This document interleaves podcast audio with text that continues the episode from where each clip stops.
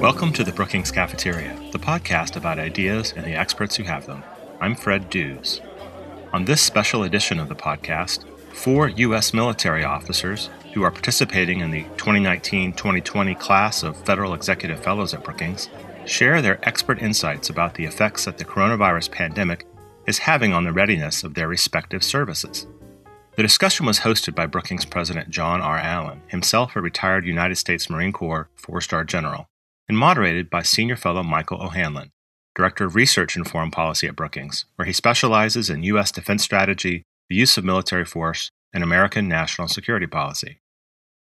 In this episode of the podcast, a portion of their conversation is presented, with each of the four officers addressing the readiness and capabilities questions for their services.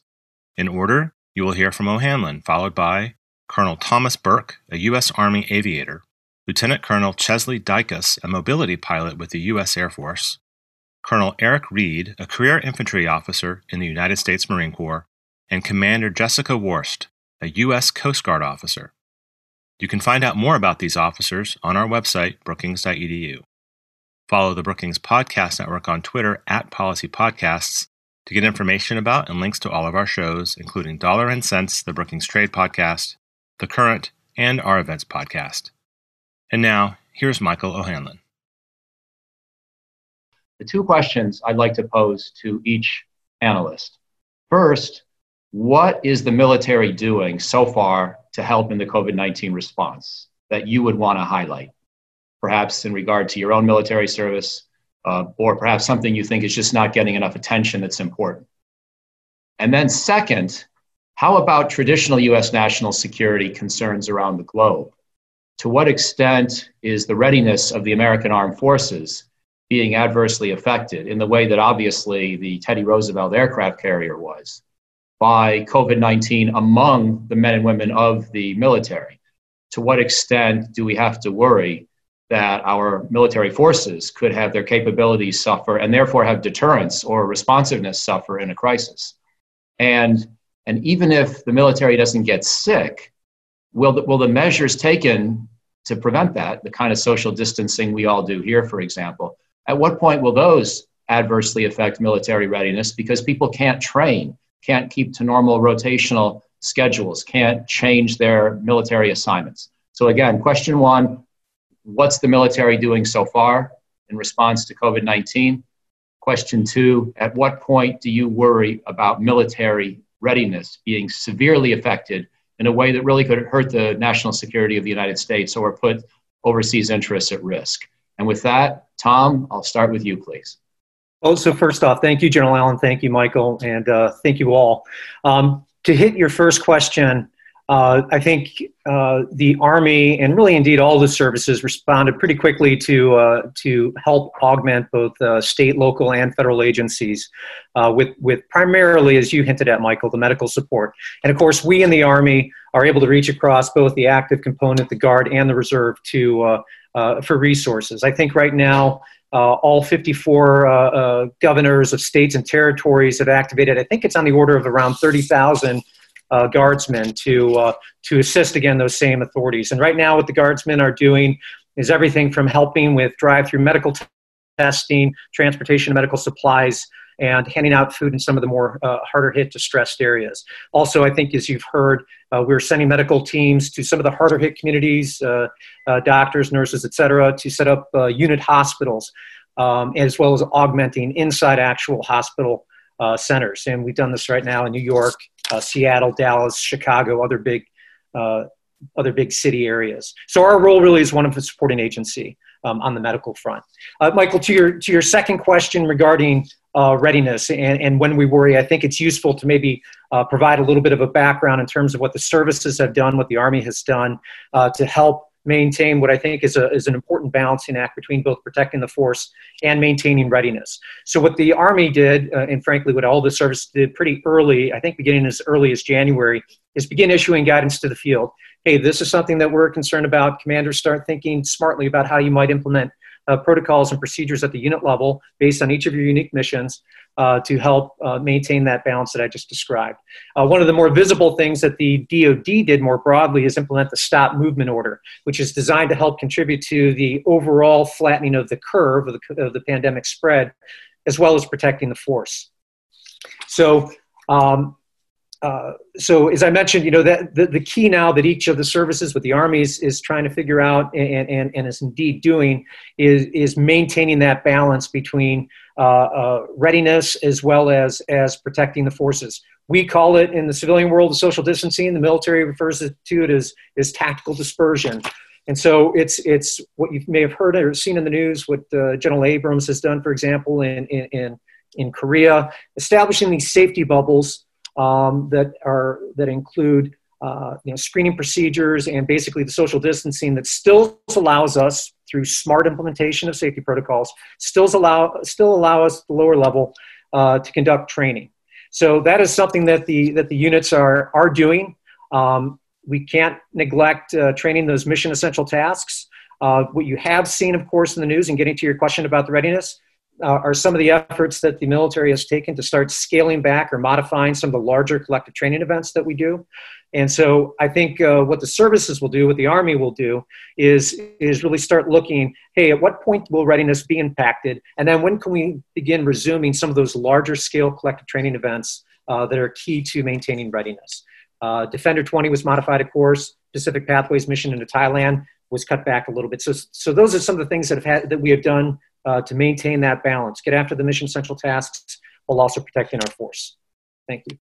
That's a great start. Just one quick follow up since you are going first, and I want to get a little bit of a tactical feel here for what's going on. And you alluded to it, but just to be even more specific. So, typically at the small squad, at the platoon level, individual soldiers or small groups of soldiers, up to dozens of soldiers, would still be doing a lot of the same training they normally would do. But at higher echelons, let's say when you get into the hundreds and thousands, uh, companies, battalions, brigades, or large exercises, those are the ones that are being curtailed or suspended or postponed.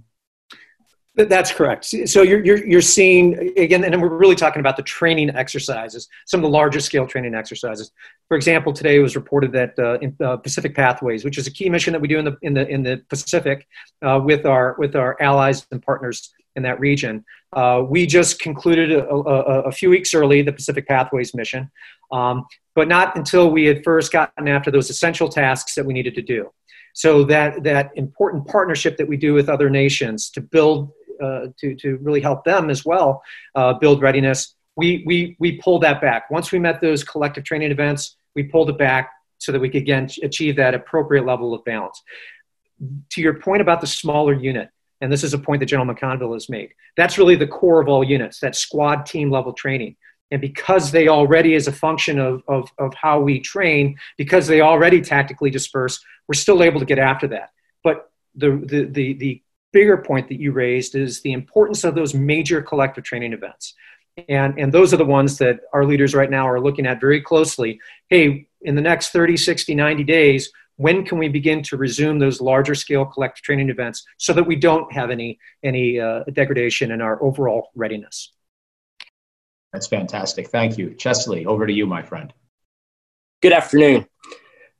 John Allen, Mike, uh, thank you for the opportunity for this. Um, I will. Uh, I'm going to echo some of Tom point, Tom's uh, primary points. Uh, hands down, I think the Air Force's biggest contribution to this is the addition of medical personnel uh, from the Guard and Reserve. Uh, I have a friend who's in the reserves um, who just found out yesterday uh, that she is heading to New York. As you can imagine, um, that's some people may or may not be prepared for this, but that it's it's on a it's, it's on a significant scale um, not having exact numbers in front of me as far as things the air force is doing unique um, there uh, I'll, I'll point to two things uh, which just so happen to be in uh, my area of expertise and i'm not talking about the mobility world of the air force selfishly uh, but the air force has done two things uh, just this month um, that that are also what i would consider to be uh, uh, significant inputs. Um, in early April, a C 17 flew about uh, 950,000 uh, COVID 19 swab tests from Italy to Memphis, Tennessee, so that those could then be distributed via FedEx um, to various parts uh, of the country. Uh, that that is uh, one thing. The the second item is that uh, three. Uh, I don't know if they were active duty or they were contractors, but three individuals in Afghanistan tested positive for COVID nineteen, and the the C seventeen also has a system that allows uh, to put these individuals in basically a bubble to prevent uh, help prevent transmission. Uh, but those uh, that aircraft flew three people home uh, from Afghanistan, not home uh, from Afghanistan to Germany just three to four days ago. So those those three things collectively are what I would say are the Air Force's biggest contributions. Um, as far as readiness, I'm not overly concerned for readiness for the Air Force, um, I, and I don't think it really needs to be reassessed until probably sometime this summer. Uh, Air Force leadership has gone on record saying uh, what our priorities are. Um, that includes current operations uh, in both the Middle East and the Korean Peninsula, uh, cyber operations, uh, standing up the Space Force, as well as Homeland Defense operations. Uh, things are happening across the Air Force as as uh, Tom alluded to, they're just not happening as fast as we're accustomed to. So we we are uh, we're not exactly where we would like to be in this fiscal year, uh, but at the same time, the hole is is is very easy to dig out of at the moment. Um, obviously, the big question is how long this goes on, and and and where it, where is that deficit at uh, in the summer, in the fall, or or into next year. Uh, and with that, Mike, I'll, uh, I'll hand it back to you for questions. Great, Chesley. Before I go to Eric, just one quick follow up for you as well. Do we have a sense about roughly what percent of the Air Force we think has COVID 19 right now compared to the population writ large? Obviously, in the Teddy Roosevelt case, we were concerned this could be the equivalent of a cruise ship, and Eric will speak to that kind of uh, situation in just a moment. But across the Air Force, have you seen any statistics on uh, expected or suspected incidence rate? Uh, I have not seen statistics. It, it is the uh, so crew aircraft are are a big concern. It's it's similar. It's not a perfect analogy compared to an aircraft carrier, but obviously there are people in close spaces, and they have set up protocol uh, so that uh, crew members of of of crew type airplanes can can adhere to as as best they can uh, CDC protocol. It's not perfect, uh, but in in a show of ingenuity, it's what they can do to adhere to those guidelines as best as possible while keeping uh, certain missions moving. Thank you. And Eric, over to you, my friend. Hey, thank you, uh, Michael. Uh, good afternoon, Eric Reid. I'm the Naval Services rep this year. So, w- what are the Naval Services doing? I think our primary role is to continue to preserve U.S. interests globally with forward deployed forces and standing ready to deter and prevailing conflict. And so, we're we're still doing that uh, domestically. Uh, as everyone knows, the Navy was tasked with high-profile support to with the deployments of the Mercy and the Comfort um, hospital ships. I think that demonstrated a unique capability and, and was intended to send a strong political message that federal help is on the way. Um, efficacy, I think, remains to be seen. Um, as an aside, I, I, think we need to remain mindful that this is a public health viral pandemic emergency with no proven treatment, and we're still building up a testing capability. Um, and other than our medical personnel and some selected civil affairs assets, the naval services don't have a whole lot of special competency for, for pandemic response, other than the fact that we have a tremendous logistical augmentation capability standing at the ready to, to support uh, domestically or internationally. Um, military members are just as vulnerable as any citizen to COVID. And indeed, uh, due to communal living conditions on ships and in barracks, uh, and in the field, military life is pretty fertile for, for community spread of the virus. Uh, so we're, we're adapting. Uh, until we field, uh, until we have relief from the outbreak and we have adequate volumes of testing fielded and a vaccine potentially, the Navy and Marine Corps are mitigating through distancing has already been uh, already been alluded to by by Tom and Chesley, uh, following CDC guidelines, um, and canceling non-essential group activities while still conducting training as, as best able. Um, that is a that is a commander level uh, medically informed uh, decision and, and in practice. And, and we're learning valuable lessons at, at all levels of, of command uh, about what's truly important about what we can we, what we can uh, curtail uh, and we're rediscovering how to prioritize a little bit. Uh, one of our greatest immediate friction points has been navigating our throughput of incoming and outgoing sailors and marines into our manpower system uh, amid amid the outbreak. Um, four quick points on naval readiness. Uh, I would raise an answer to to the second question. Um, we remain the most capable and ready naval military force in human history, and, and nothing about COVID jeopardizes that uh, in the long run. Uh, readiness impacts to our ground units in the Marine Corps are are they're not consequential, and any degradations we've had, as alluded to a little bit by Tom, to collective unit skills they're easily recoverable once we start collective training again and once we start collective group activities again. So minimal or negligible diminishment in that.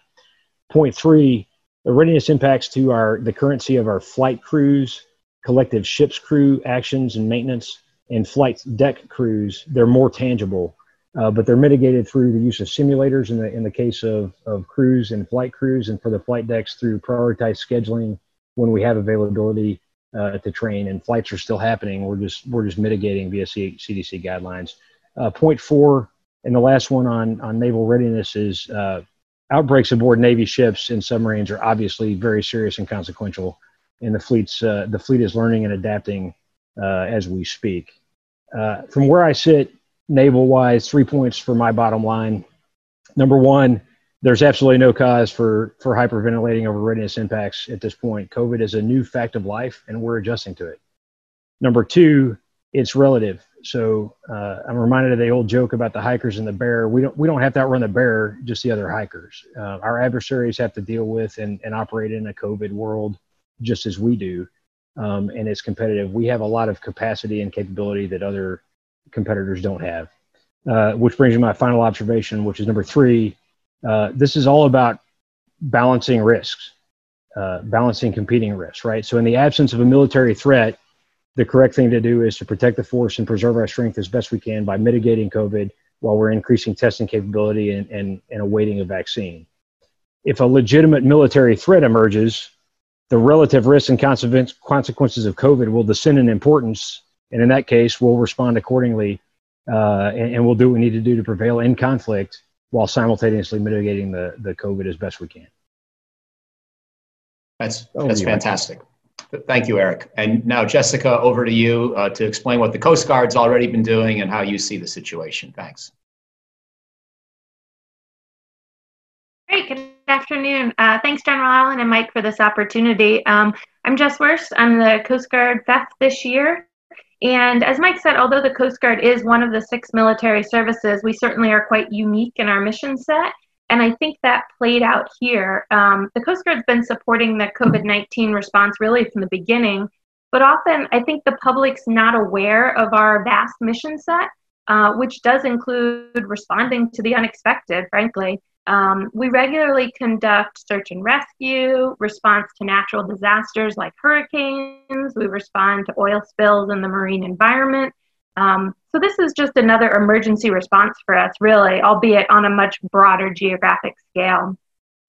Really, I think one of the more important roles we've filled uh, in this response is management of the marine transportation system. Over 90% of U.S. overseas trade really leaves and enters the US by ship. Uh, and it's been an incredibly important role to kind of keep those goods moving during this response. So the Coast Guard has captain of the ports across the country who are really responsible for keeping the commerce flowing while at the same time maintaining the safety of the port, both the infrastructure and the people there. So, in order to sure, ensure that needed cargo is still getting into the US and we're getting the supplies we need, particularly at this time, We've put additional measures in place um, for screening the vessels that are coming in, certainly including looking at previous ports of call, putting additional restrictions in if vessels have visited certain affected areas prior to coming to the US to really ensure we can keep everyone safe in the process of moving commerce. Um, we've also been addressing significant cruise ship concerns, as I'm sure everyone's heard of. We've worked under the guidance of the CDC um, with a bunch of other federal, state, and local partners, including uh, CBP, TSA, state and local entities, to really coordinate the safe landing, screening, quarantine where necessary, and repatriation of about 250,000 cruise ship passengers um, from over 120 vessels, all in the span of about a month. Uh, we've also conducted an increased number of medevacs as necessary as well. So that's probably the most important role that I think a lot of folks haven't seen the Coast Guard doing. Um, in terms of your question on readiness, you know, the Coast Guard has challenges like all the other military services that were mentioned. For the most part, we've been able to adapt and overcome those, uh, whether it be, you know, modifying the way we're doing training, reorganize local, reorganizing the local watch schedules to kind of maintain social distancing the best we can, or even prioritizing some needed IT infrastructure upgrades because our system was so antiquated. Um, but because we've been able to address these challenges, really our overall readiness has not been diminished. I think one of the most important contributing factors to this, though, is that our senior leaders have really empowered our field commanders to take the necessary actions to both protect their personnel while at the same t- time maintaining their unit readiness. Uh, they recognize it's not a one size fits all situation, and we do have Coast Guard units spread geographically across the country. Uh, and in much some you know smaller locations, larger locations, every solution is going to be a little bit different in each geographic area. So really, I would say that our Coast Guard system is built on the ability to adapt and surge for disasters or any kind of emergency response. So, under the present circumstances, I, I don't see the Coast Guard's, uh, I don't see any problems in the Coast Guard's ability to maintain operations um, or being significantly, you know, degraded in any way. We'll continue to overcome challenges that are presented and we'll continue to deliver the services, you know, that are expected of us. Of course, we'll need to reassess in the future in terms of the longer term impacts that folks have already mentioned, but at this point, I don't see any degradation in uh, Coast Guard readiness.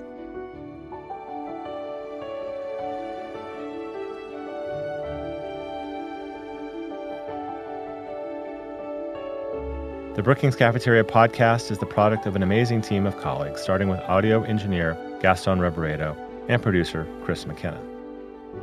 Bill Finan, director of the Brookings Institution Press, does the book interviews, and Lizette Baylor and Eric Abalahin provide design and web support. Finally, my thanks to Camila Ramirez and Emily Horn for their guidance and support.